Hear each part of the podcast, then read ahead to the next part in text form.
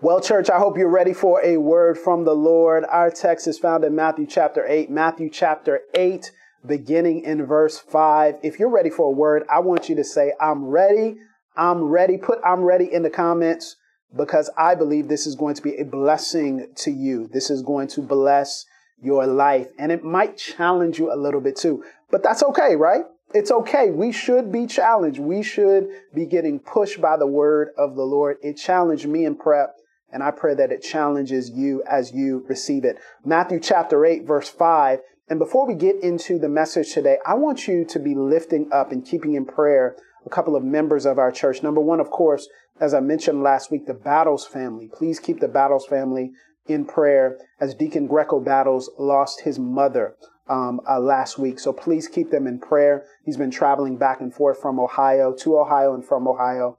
So please pray for traveling mercies for him as he establishes a lot of leadership in his family, spiritual leadership, guidance, and also natural leadership as well. So pray for his strength, pray for wisdom, and also pray for the, the arms of the Lord to be wrapped around him and his wife, Deaconess Teresa, also their daughter, Angela Hunter, as well. Okay, please keep the Battles family in prayer. And also, I want you to keep in prayer uh, one of our members, Rachel Pounders, her mother, Elizabeth, is in the hospital. And so I want you to keep the Pounders uh, family in prayer as they're navigating this. And so pray for complete and total healing for her mother and also pray, pray please, please, um, for the encouragement and the uplift of the Pounders family. Okay, let's pray and let's go ahead and bring these concerns to the Lord before we get into the word. God, I thank you that you are near to each one of us. I thank you, God, that you have a promise to wrap your arms around us and be there for us in times of trouble. That even in times of distress, that you are a safe and a strong tower, a refuge that we can, we can run into. And so, God, I pray right now, first for the Battles family, that you would continue to comfort them.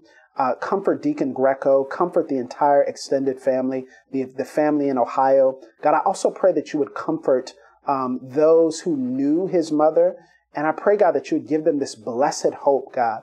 This hope would rise up within them. I pray that as Deacon Greco is continually in this uh, mode of leadership, not just at our church, but also within the family as well. I pray that you would give him strength, give him clarity, give him space and room to grieve and to heal and to mourn as is necessary, God. I pray that that would be done in a good and healthy way. And I pray also, God, that you would bring him um, to full strength as well, God, that he would be able to do what is necessary in the time that it's necessary, God. But I pray for grace, no condemnation whatsoever, but grace, God, um, for them to, to be able to walk through this in your timing. I also lift up the Pounders family to you as Rachel Pounder's mother, Elizabeth, is in the hospital. I pray that you'd bring her to full health, that you would guide and, and lead the doctors that they would have their hands blessed, that they would have their hands anointed, that they would have as they lay hands on her, the, the, ideas and the wisdom to know what to do next. I pray, God, that there would be wisdom and that there will be a testimony in this of healing. God, we thank you for these concerns. I pray for those that we don't even know about, that people have not brought to us. I pray, God, that there would be your power, that it would be distributed to every person who needs it. We thank you for this reality in Jesus' name. Amen. Amen. Matthew chapter 8, uh, verses 5 through 13. Matthew 8 reads accordingly. It says, And when Jesus entered Capernaum, a centurion came to him, imploring him and saying, Lord, my servant is lying paralyzed at home, fearfully tormented. Jesus said to him, I will come and heal him. But the centurion said, Lord, I am not worthy for you to come under my roof, but just say the word, and my servant will be healed. For I also am a man under authority, with soldiers under me. And I say to this one, Go, and he goes, and to another, Come, and he comes, and to my slave, Do this, and he does it. Now, when Jesus heard this, he marveled and said to those who were following, Truly I say to you, I have not found such great faith with anyone in Israel. I say to you that many will come from east and west and recline at the table with Abraham, Isaac, and Jacob in the kingdom of heaven. Verse 12 says, But the sons of the kingdom will be cast out into the outer darkness. In that place there will be weeping and gnashing of teeth. And Jesus said to the centurion, Go, and it shall be done for you as you have believed. And the servant was healed that very moment. Hmm. The servant was healed that very moment. We're going to talk, we're actually going to close out the Godspeed series today by one more time talking about the shift. I want you to type that in the comments, the shift. Whether you're on Facebook or YouTube, say it with me, the shift. Now, we've been dealing with this series entitled Godspeed, right? It is divine pace for divine purpose. And what we've been saying is this, that if you are a follower of Jesus, one of the first things that you have to learn how to do is change your pace. You have to allow the pace that you desire to move at to be throttled back and to match the pace of God, or maybe to even be picked up and to match the divine pace that God has for you. As we're navigating life, we must, eh, even as we move past this series, we must remember that God's timing is not our timing. God's thoughts are not our thoughts. God's ways are not our ways. God's movements are not our movements. And so one of the first things we have to learn to do as believers, and this is another thing that we will have to continually face. It's going to be one of those things that continuously comes up. If we desire to move in line with God's will and God's way, we must change our pace. And so this is the statement we've been saying, and you can probably say it with me by now. When we get there is not as important as how we get there. So the timing chronologically of when we get there is not as important as the shape and the texture, as the fiber of our soul when we arrive. I don't just want to show up at the place that everyone expects me to be and get this mentality in my head that I've made it just because I reached that mythical destination, that journey stop, that point where God is going to make all things clear to me. No, no, no. I want to take a step back and I want to say this. What is the condition of my soul? What is the condition of my heart? What is the condition of my mind? What is the condition of my maturity? And so what we've been trying to say is, what we've been arguing is that we must fall in line with where God has us, not where we think we should be. How many of you are saying as we close out this series, I'm going to fall and stay in line with where God has me? I'm not going to try to speed God up. I'm not going to try to slow God down. I'm not going to try to adjust the pace so that I can, so that God can fit my pace, my plan, my purpose, my ideas. But how many of you are saying I'm going to fall in line with where God has me? That's, if that's you, why don't you type in the comments? That's me. Say, that's me. I'm going to fall in line with where God has me. And why do we fall in line with where God has us? Because Ecclesiastes 3.11 says this, that God has made everything beautiful. Or the CSB says, God has made everything appropriate in its time. Now we've talked about a number of things in this uh, Godspeed series. We talked about divine acceleration. We talked about seasons of stuff. And most recently, we've talked about the shift. And when I say the shift, it's very important for you to understand that when I say the shift, the shift is when God moves exactly opposite of how you thought he would.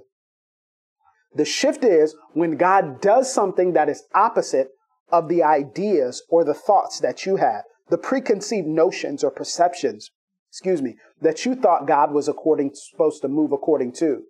And all of us in our lives have at least one place where God is moving unexpectedly. Some of you over the course of this series have admitted to me that God is moving you in uncomfortable and unexpected ways as a result of this series. So you blaming me. Listen, it's okay. I'm just going to tell you right now. It's not me. I'm just going to tell you. God is moving unexpectedly in at least one area of everyone's lives. That includes me. That includes you. That includes your neighbor. So whatever God is doing unexpectedly, we've classified it as the shift. And so what we've been saying is very clear. Over the past few weeks, we've said God will always show up. I want you to remember this. God will always show up, just not how you think. if we could grab all of the great biblical characters that were written about in scripture, some of the heroes and sheroes of the faith, and maybe even some of our personal heroes and sheroes that we know or are in proximity to, they would all probably, if we asked them this question, they would all probably sigh and nod and say, yes, I can track the times when, yes, it is true, God showed up, but it wasn't how I expected. It's bad news and it's good news. God will circumvent our expectations. But I don't know about you, but I'm glad that God is going to show up even if it's not in the way that I expected. I don't know if I'm alone in this, but I'm glad, number one, that God shows up. I can deal with the fallout. I can deal with the shift.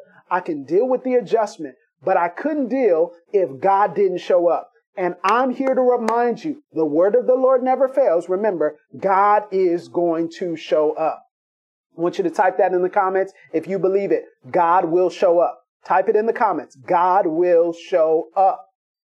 Now, as we bring the shift and also Godspeed to a close, I want to end this series and end this thought and close it out by, ch- by challenging you in a way that you might not expect.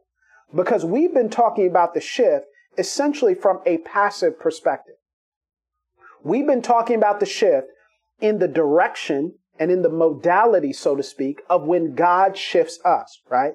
When God changes up the perspective, when God changes up the timing, when God moves us forward, when God pulls us back, when God stops us, when God moves in a way that's the exact opposite of how we thought God would move. We're talking about it in the context of a passive idea. Or we are sitting back waiting on God to shift us. God, whenever you want us to move out of seasons of stuck into divine acceleration, move us. Whenever you desire for us to walk in the things that we've been, been able to walk in or should walk in, God, push us in that direction. Move us. Pull the rug out from under our feet. Throw us into the fire. Throw us out of the fire. Do whatever you want to do. And that's good and that's right and that's true. But church, let me challenge you. That's incomplete. Because yes, it is true. Many times God will shift us. But here's the question I want to ask today. Here's the question that I want to throw out in your mind, plant the seed in your mind, and perhaps challenge you in a way that you were not expecting. This is the question. What if God isn't supposed to shift us? What if the shift is up to us? Hmm. what if the shift is up to us? What if we are not supposed to be waiting on God to do something, but what if God is waiting on us? I, I, know, I know what you're thinking. Pastor, how could this be good theology? How could this be right? How could this be what God desires for us to do? But if you look throughout all of the scriptures, God gives options, God gives direction, God gives the grand plan or the grand scheme or the grand command, and He leaves it up to the people who God is talking to to make the decision to walk in the thing God has placed in front of us. I know what you're thinking. God is just going to do all the work. No, no, no, no, no. Let me burst that bubble right now for you. God is not going to do all the work for you. God is going to lay out the plan and challenge you to walk in what God has called you to walk in. Paul puts it like this. Paul says, work out your salvation with fear and trembling. And then he says, next verse, it is God who works in you both to will and do of his good pleasure. So what we see here is the reality and oftentimes the paradox that we live in. We are supposed to work and God is working in us. We are supposed to move and God is moving for us. We are supposed to walk and God is walking with us. And I don't know about you, but that's actually something that gives me great courage. It gives me great peace because I know that when I make a decision, I do not make a decision alone. And I do not make a decision from the motif of failure or success, but I make decisions based upon the idea that I'm already accepted as a family member, as a son of the living God. And so when I believe God has called me to shift and God has called me to take agency and autonomy over the story that God has given me to walk in, I know that I'm not doing it by myself. Am I speaking to anybody in here? God may have called for us to shift and we're waiting on God when God is ultimately waiting on us. Let me, let me put it to you like this. Howard Thurman, I love this quote. Howard Thurman puts it like this. It's long, but I'm going to read it to its uh, completion. He says, it's a wondrous thing that a decision to act releases energy in the personality. For days on end, a person may drift along without much energy, having no particular sense of direction and having no will to change. Then something happens to alter the pattern.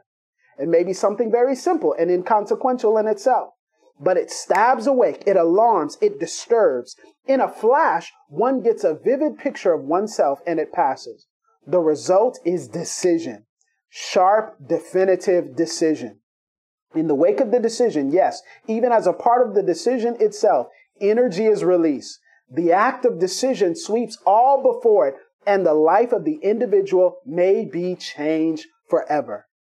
Now, this is the theologian Howard Thurman who's saying that what ultimately changes you, what ultimately propels you forward, what ultimately shifts your reality, your past, your present, and your future is a decision. And so, my question for you as we enter into this text is what decision have you been delaying that God called you to already do? What thing have you failed to shift in? What thing have you failed to act upon? What place have you failed to walk in? That God told you a long time ago, this is the decision you're called to make. And many of us must repent before we even end this series because we have approached God acting as though God doesn't have the whole story. We've approached God acting as though God didn't tell us what we should have already been doing. We approach God acting as though God didn't say, take this opportunity. We approach God acting as though God didn't say, walk in this. We approach God as though God didn't say, cut them off. Step outside of this space. This space isn't good for you. We approach God as if God didn't say and give instructions in the way that God already has. And so many of us are like, we're praising God and we're lifting our hands disingenuously. We are lifting our hands, lifting our hands and praising God, acting as though God didn't already give us some instructions. And church, this is a maturity message. I'm, I'm going to challenge you to grow into this. I'm going to challenge you to make the shift for yourself. Don't blame God. Don't blame the people around you. Don't blame what they did to you. Don't blame what they said about you. Don't blame your environment. Don't blame your job. Don't blame anybody else. Stand up and say, it's time for me to shift. I, I want you to practice it right now. Go ahead and put it in the comments. It's time for me to shift. It's time for me to shift. The shift is up to us. And so, yes, it is true. We sit in tension. God is leading, guiding, and directing us. But many of us cannot play the God game. Uh, Pete Scazzero, again, he, he calls it, he, he puts it like this. He says it's using God to get away from God. we cannot use Christianese to be unchristian. We cannot use Christianese to not follow Christ. What did God tell you to do? Go and do it. Don't get mystical. Don't get spiritual. Don't say I needed for someone to come down. I needed a cloud to come down and rest upon me. I needed an angel to speak over the clouds.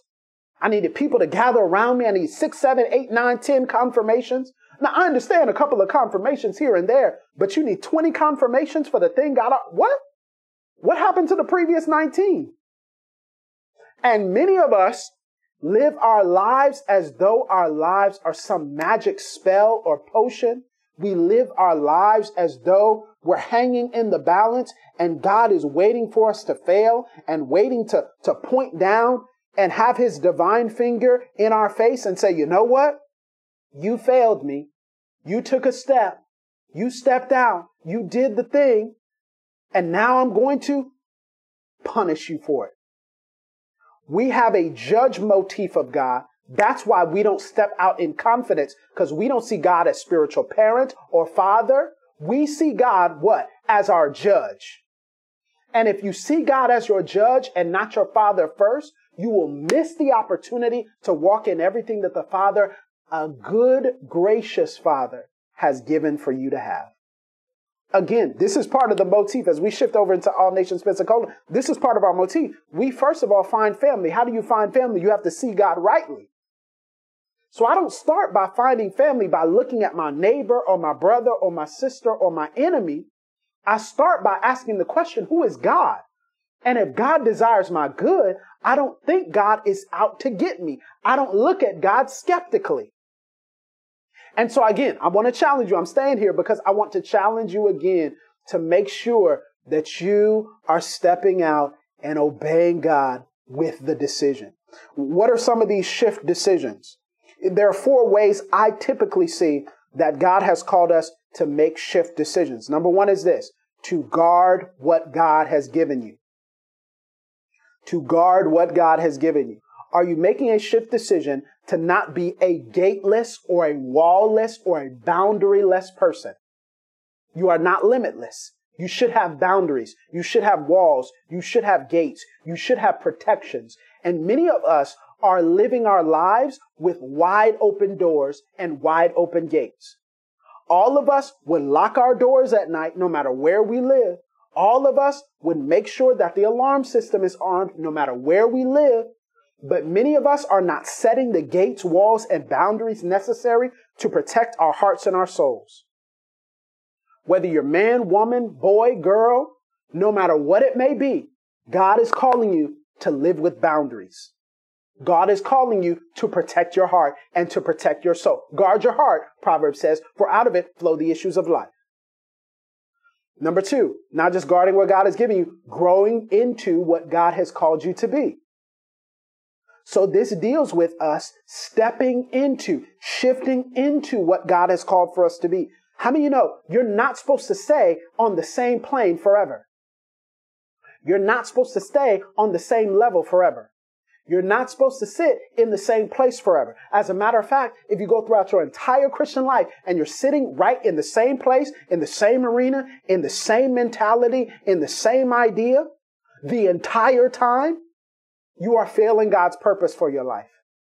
Grow into what God has called you to be. Number three, gaining something God wants you to have.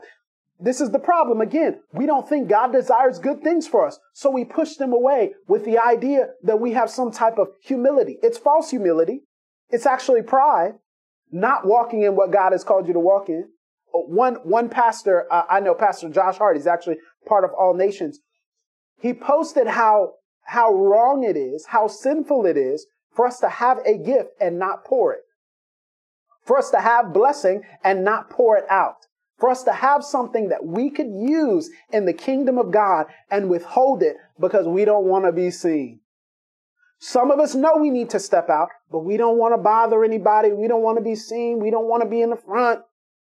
Well, you know, I can pass it off. This is me. This is Tyler Burns. Well, you know, I don't you know, I don't want to, I don't really want to be out here doing that. I don't really want to, I don't have to have the mic.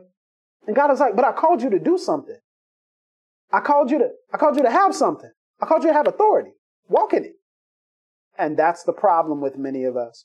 And then finally, gleaning something new for our journey. Are you making the shift and the decision to gain and glean all that you need? And so once again, the question is, what if God isn't shifting us, but what if the shift is up to us? And this is what the centurion in Capernaum actually walked in, even though he was not a believer. The centurion shows us two places of shift, two places where we have to initiate our shift. Number one is place, number two is posture. I'm going to share these, then I'm going to let you go. Number one is place, number two is posture. Everybody type place in the comments. Shift your place. Shift your place. I hope this is blessing. Notice this. Verse 5 in Matthew chapter 8 says this And when Jesus entered Capernaum, a centurion came to him imploring him. He says that his servant is sick, fearfully tormented, which most scholars tell us means that he is dealing with a, a very, very intense bout of paralysis. Right? He's dealing with a crippling condition. He cannot move. He's fearfully tormented. He's bedridden.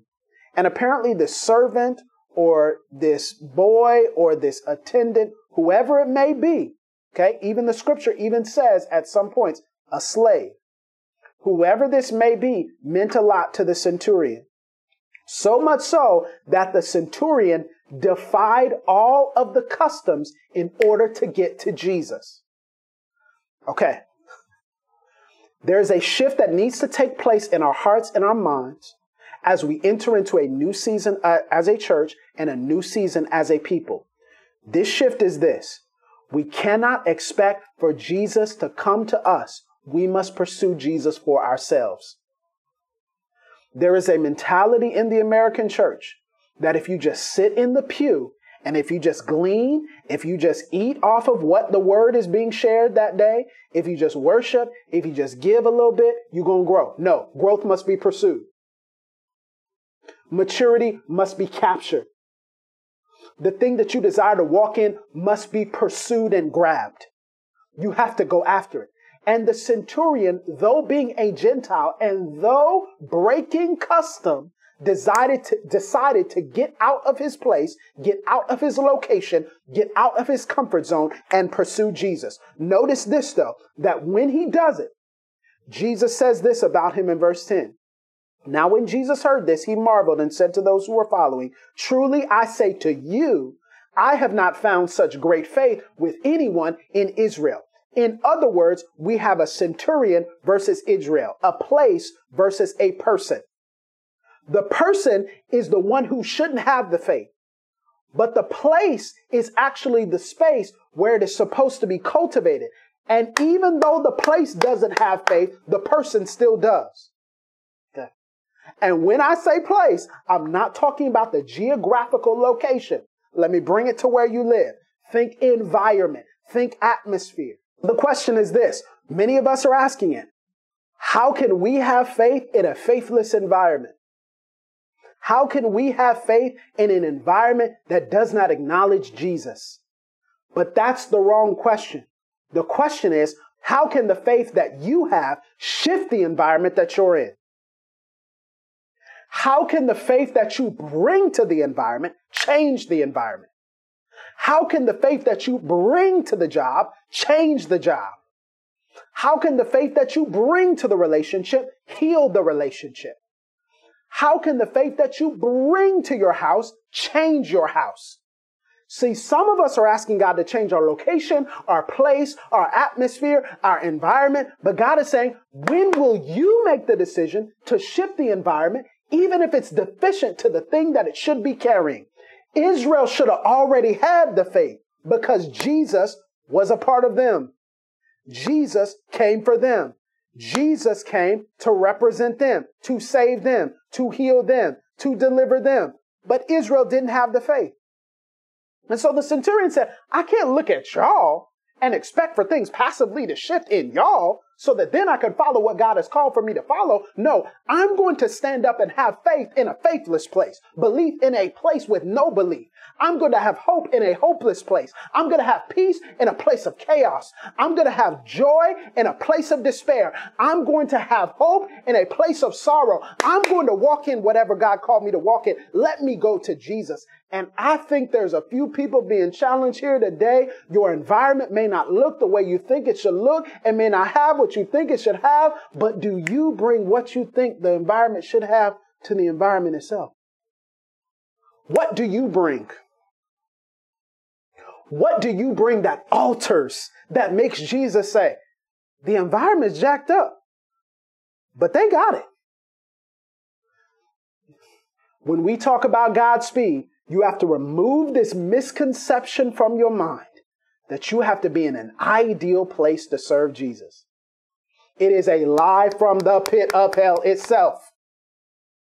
And some of us are waiting. Well, when I get in that ideal place, that's when I'm going to do what God called me to do. Just wait. Just wait till I get in it. Just wait. Wait till it happens. And God has said, if it's not happening right now, it's not going to happen later. You think the environment is what makes it? No, you have to have it for, for yourself. On the inside of you, it must be cultivated that you say, God, I'm going after you, even if nobody else does. I'm going to obey you, even if nobody else listens. I'm going to walk in what you call me to walk in, even if nobody else, everybody else can decide to turn away. But I've decided to follow Jesus. I've decided to do what God has called me to do. And, and I'm feeling this right now, right? Oh, just wait. Just wait till we get just wait till we get a building. Oof. Just wait. We're gonna be hitting. If we're not hitting now, we're not gonna hit later. oh, just wait till we get these color schemes right. Just wait till this. It's not about no brand.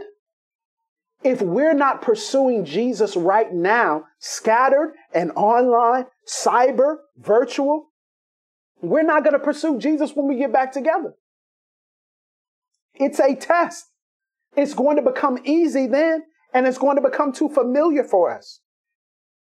If we are not finding Jesus for ourselves in our homes, the building and how nice it is and how dope the sound is and how crazy the lights are aren't going to change a thing, church. It's not about the place. It's about the person. What do you bring to the place? And the centurion who had no business bringing faith to the place said, you know what? I'm going to go after Jesus. Is there anybody out there who's saying, you know what? My situation, my environment, my place may not be ideal, but I know God for myself. And if I, mm, if I know God for myself, I can bring God with me wherever I go. If that's you, I want you to raise your hand. I want you to say, that's me in the comments. That's me. I will bring faith to the place. I will bring what is deficient. I will supply the thing that I think this space lacks. That's the shift that needs to happen. I, I spend too much time there. I spend too much time there. I'm sorry. Okay. It's not just place, it's also posture. That's it. And then we, we out. Okay. I'm, I'm already keeping you too long. Posture. Jesus says to him, look at verse 7 I will come and heal your servant who is fearfully tormented. But the centurion says, Lord, I am not worthy for you to come under my roof, but just say the word, and my servant will be healed. For I also am a man under authority with soldiers under me. And I say to this one, Go, and he goes, and to another, Come, and he comes. In verse 10, catch this. Now, when Jesus heard this, again, he marveled and said to those who were following, Truly, I have not found such great faith with anyone in Israel. Catch this, though, verse 11. I say to you that many will come from east and west and recline at the table with Abraham, Isaac, and Jacob in the kingdom of heaven. What is Jesus talking about here? Jesus is talking about posture. First, the centurion displays posture. Type posture in the comments. First, the centurion doesn't come to God and doesn't come to a situation with entitlement, but comes with faith. Some of us are approaching God with entitlement and we're calling it faith. Oh, I know God gonna work it out for me. What? If God never did another thing for you, he would have still done so much that even if you never got another blessing, that would be enough for you to praise God for the rest of eternity. Those with the proper posture understand that. Those with the improper posture desire to come to God with a laundry list of the things God needs to do before they bring something to God of what they're going to do for themselves. God, I need your strength to make this decision. Not for you to do it for me, but to empower me to do the thing you've commanded for me to have. God, I need you to empower me. I'm not going to bring myself and bring to you all the things I could be doing on my own before I even my knees hit the floor. But God is calling for us to have the proper posture. The centurion has the authority to command, but he approaches Jesus with humility. He has the authority to force, but he has gentleness. He was worthy in the eyes of people, but he approaches Jesus as unworthy. There is something, it is a very thin line, but there is something called an unassuming faith, an unworthy faith, a non presumptuous faith, a humble faith, which is bold, but it's also gentle, which is bold, but it's also humble. And we need to recover that because many of us have been taught that we just come in, we talk willy nilly to God. We don't even give God praise and adoration for what God is supposed to do. Here's what we do. We come in and we say, God, I need this. God, I need that. Get in the test. You ain't studied. God, I, I need you to give me an A. God is like, why would I do that? You didn't do that. You didn't shift in the way I called you to shift. God worked this out. God is like, but you didn't save. When, when are you going to shift your mentality to bring something so that I can work with and bless what you have already brought to the table? God, I need you to do. It's like, but you didn't manage your relationship well. What can I tell you? I can work it out for you, but what about you? What are you going to shift? And then we get mad at God because God didn't act in the way we thought. And God is like, I need you to shift. Notice what he says. There's coming a time, verse 11, Let's pull it up. Verse 11. I will say to you that many will come from the east and the west and recline at the table with Abraham, Isaac, and Jacob in the kingdom of heaven. If you understand their culture, reclining means acceptance. When you recline at the table, that means you are part of the family or you are an honored guest.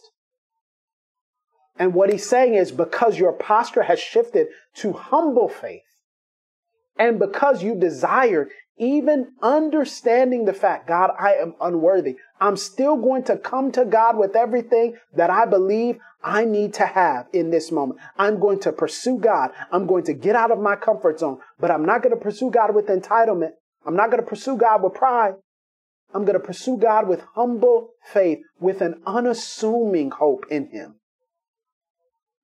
That's different from just not having expectation. No, you can have expectation and still be humble. You can have expectation and still not have pride and still not have entitlement. But now he says, because you came in the right posture, now you're going to recline in the right posture. Immediately the servant was healed. There hasn't been this much faith in all of the place where faith was supposed to be.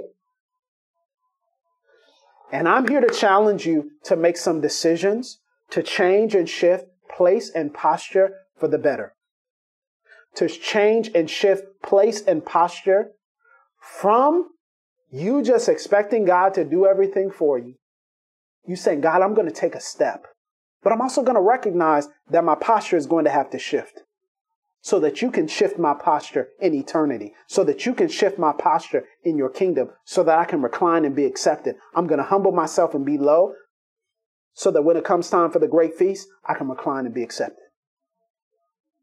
This is what God is calling for you to do as we close out this series. I know you would think that this would be a time where we throw everything back on God. God, you do it. God, you do this. No. God has called us to do some things. When are we going to make the decision? When are we going to make the shift? And what if the shift is up to us? What if God is saying, I'm waiting on you to act on all the things I've called you to act on? Right now, as we close out this service, can you lift up your hands right now? I want you to be challenged in this moment. There are some of us who have not made decisions, who have not made choices that we know God has called for us to shift in. We know we should have been obeyed. We know we should have been started that venture. We know we should have been stepped away from this. We know we should have incorporated more discipline. We know all of that. And this is not condemnation. This is just encouragement. Let us not look at God and say, God, why is this not happening? If we have not looked at ourselves and say, where do I need to obey? And so I want you, wherever you are, with hands lifted, to say, God, help me obey. Say it right now. God, help me obey. Say this. Say, God, help me decide. God, help me decide. Help me make the decision that is necessary to shift for myself before I expect anything from you. God, I thank you that you have called each one of us to shift, but God, I, I, thank you that you've also given us the power to shift some things on our own. I pray that we would not see this as pridefulness or entitlement or being conceited, but I pray that we'd walk with humble, unassuming faith and expectation that you have given us the power to change some things on our own. I pray for those who are struggling with that decision. I pray that you give them that push, give them that little nudge that it's time for them to take that step. And I pray that as they do that, that you would give them all the power and the strength that the Holy Spirit has given and is our portion the same spirit that raised Jesus from the dead, I pray that it would inhabit and animate us. And I pray that we would shift, that we would make the decision that shift is necessary for us, that we would pursue you, get out of our place, and change our place. Change the way in which we think of our environment and our location. And God, I pray that we would also change our posture as well. I thank you, Lord, that you have called for us, that you've given us power and authority to shift some things, that we would see ourselves not as those who are simply servants, but as loved sons and daughters of you. I thank you for this reality. I pray you again give your people courage to do it, even this week, in Jesus' name. Amen. Amen. Well, church, I hope this has given you the strength to decide. It's a maturity message. This is going to cause you to grow up a little bit, but I hope that you are willing and ready to make some decisions as we enter into a new season as a church and as a people. Once again, if you did not have the opportunity to give earlier, please do so. You can click the link above and the pinned comment below, and you can give. You can also give um, by mailing it in PO Box 6400, Pensacola, Florida 32503. And before I close, let me encourage you again. If you need to shift what is in your own heart, if you need to repent, if you need to accept Jesus, if you need to transfer your divine allegiance away from yourself and what you've been doing over to a good, gracious, and loving God who desires for you to be saved and walk in wholeness. Walk in everything that God has called for you to be. You cannot shift if you do not have the power of God on your side. You cannot even enter into the conversation of Godspeed if you do not have God's power on your side. So if that's you and you need to make some decisions today, I want you to type home in the comments. Type home in the comments. We're going to reach out to you and encourage you and be a space for you to pray and also to perhaps receive salvation. It's the most important decision you'll ever make. Jesus came that we might have a life. Jesus came as a sacrifice for our sins. Jesus came as the substitution for the sins of the entire world. And as a result of that, Jesus willingly accepted the responsibility so that we could accept the life and the blessing. I hope that you recognize that. And I hope that you don't delay if that's what God has called for you to do today. Do not delay. Type home in the comments. It's the most important thing you can do. It's just a prayer away. Once again, if you did not have the opportunity to hear it earlier, we are having a special leadership meeting on this Tuesday night, November 9th at 6:30. It's going to be at the Hendricks House. It is for all our leaders and also our launch team members. If you, so if you signed up for the launch team, if you desire to sign up for the launch team, you can do that today and you will receive an invite to this special training with Onward's chief culturalist, Dr. Pam Ross. I hope to see you there if you are a leader. You can also zoom in as well. We'll be working out those details here within the next uh, day or so. So you can reach out to us and we'll send you that Zoom link and you can also get the address to the Hendricks house. All right, church, I love you so much. I will see you next week right here as we again continue to move at Godspeed and shift. We're starting a new series next week. I'm so excited about it. It's going to bless your life. Trust and believe. It's going to be a little bit different, but it's going to bless your life. Trust and believe that. I love you so much, church. I will see you next week. Peace. Thank you.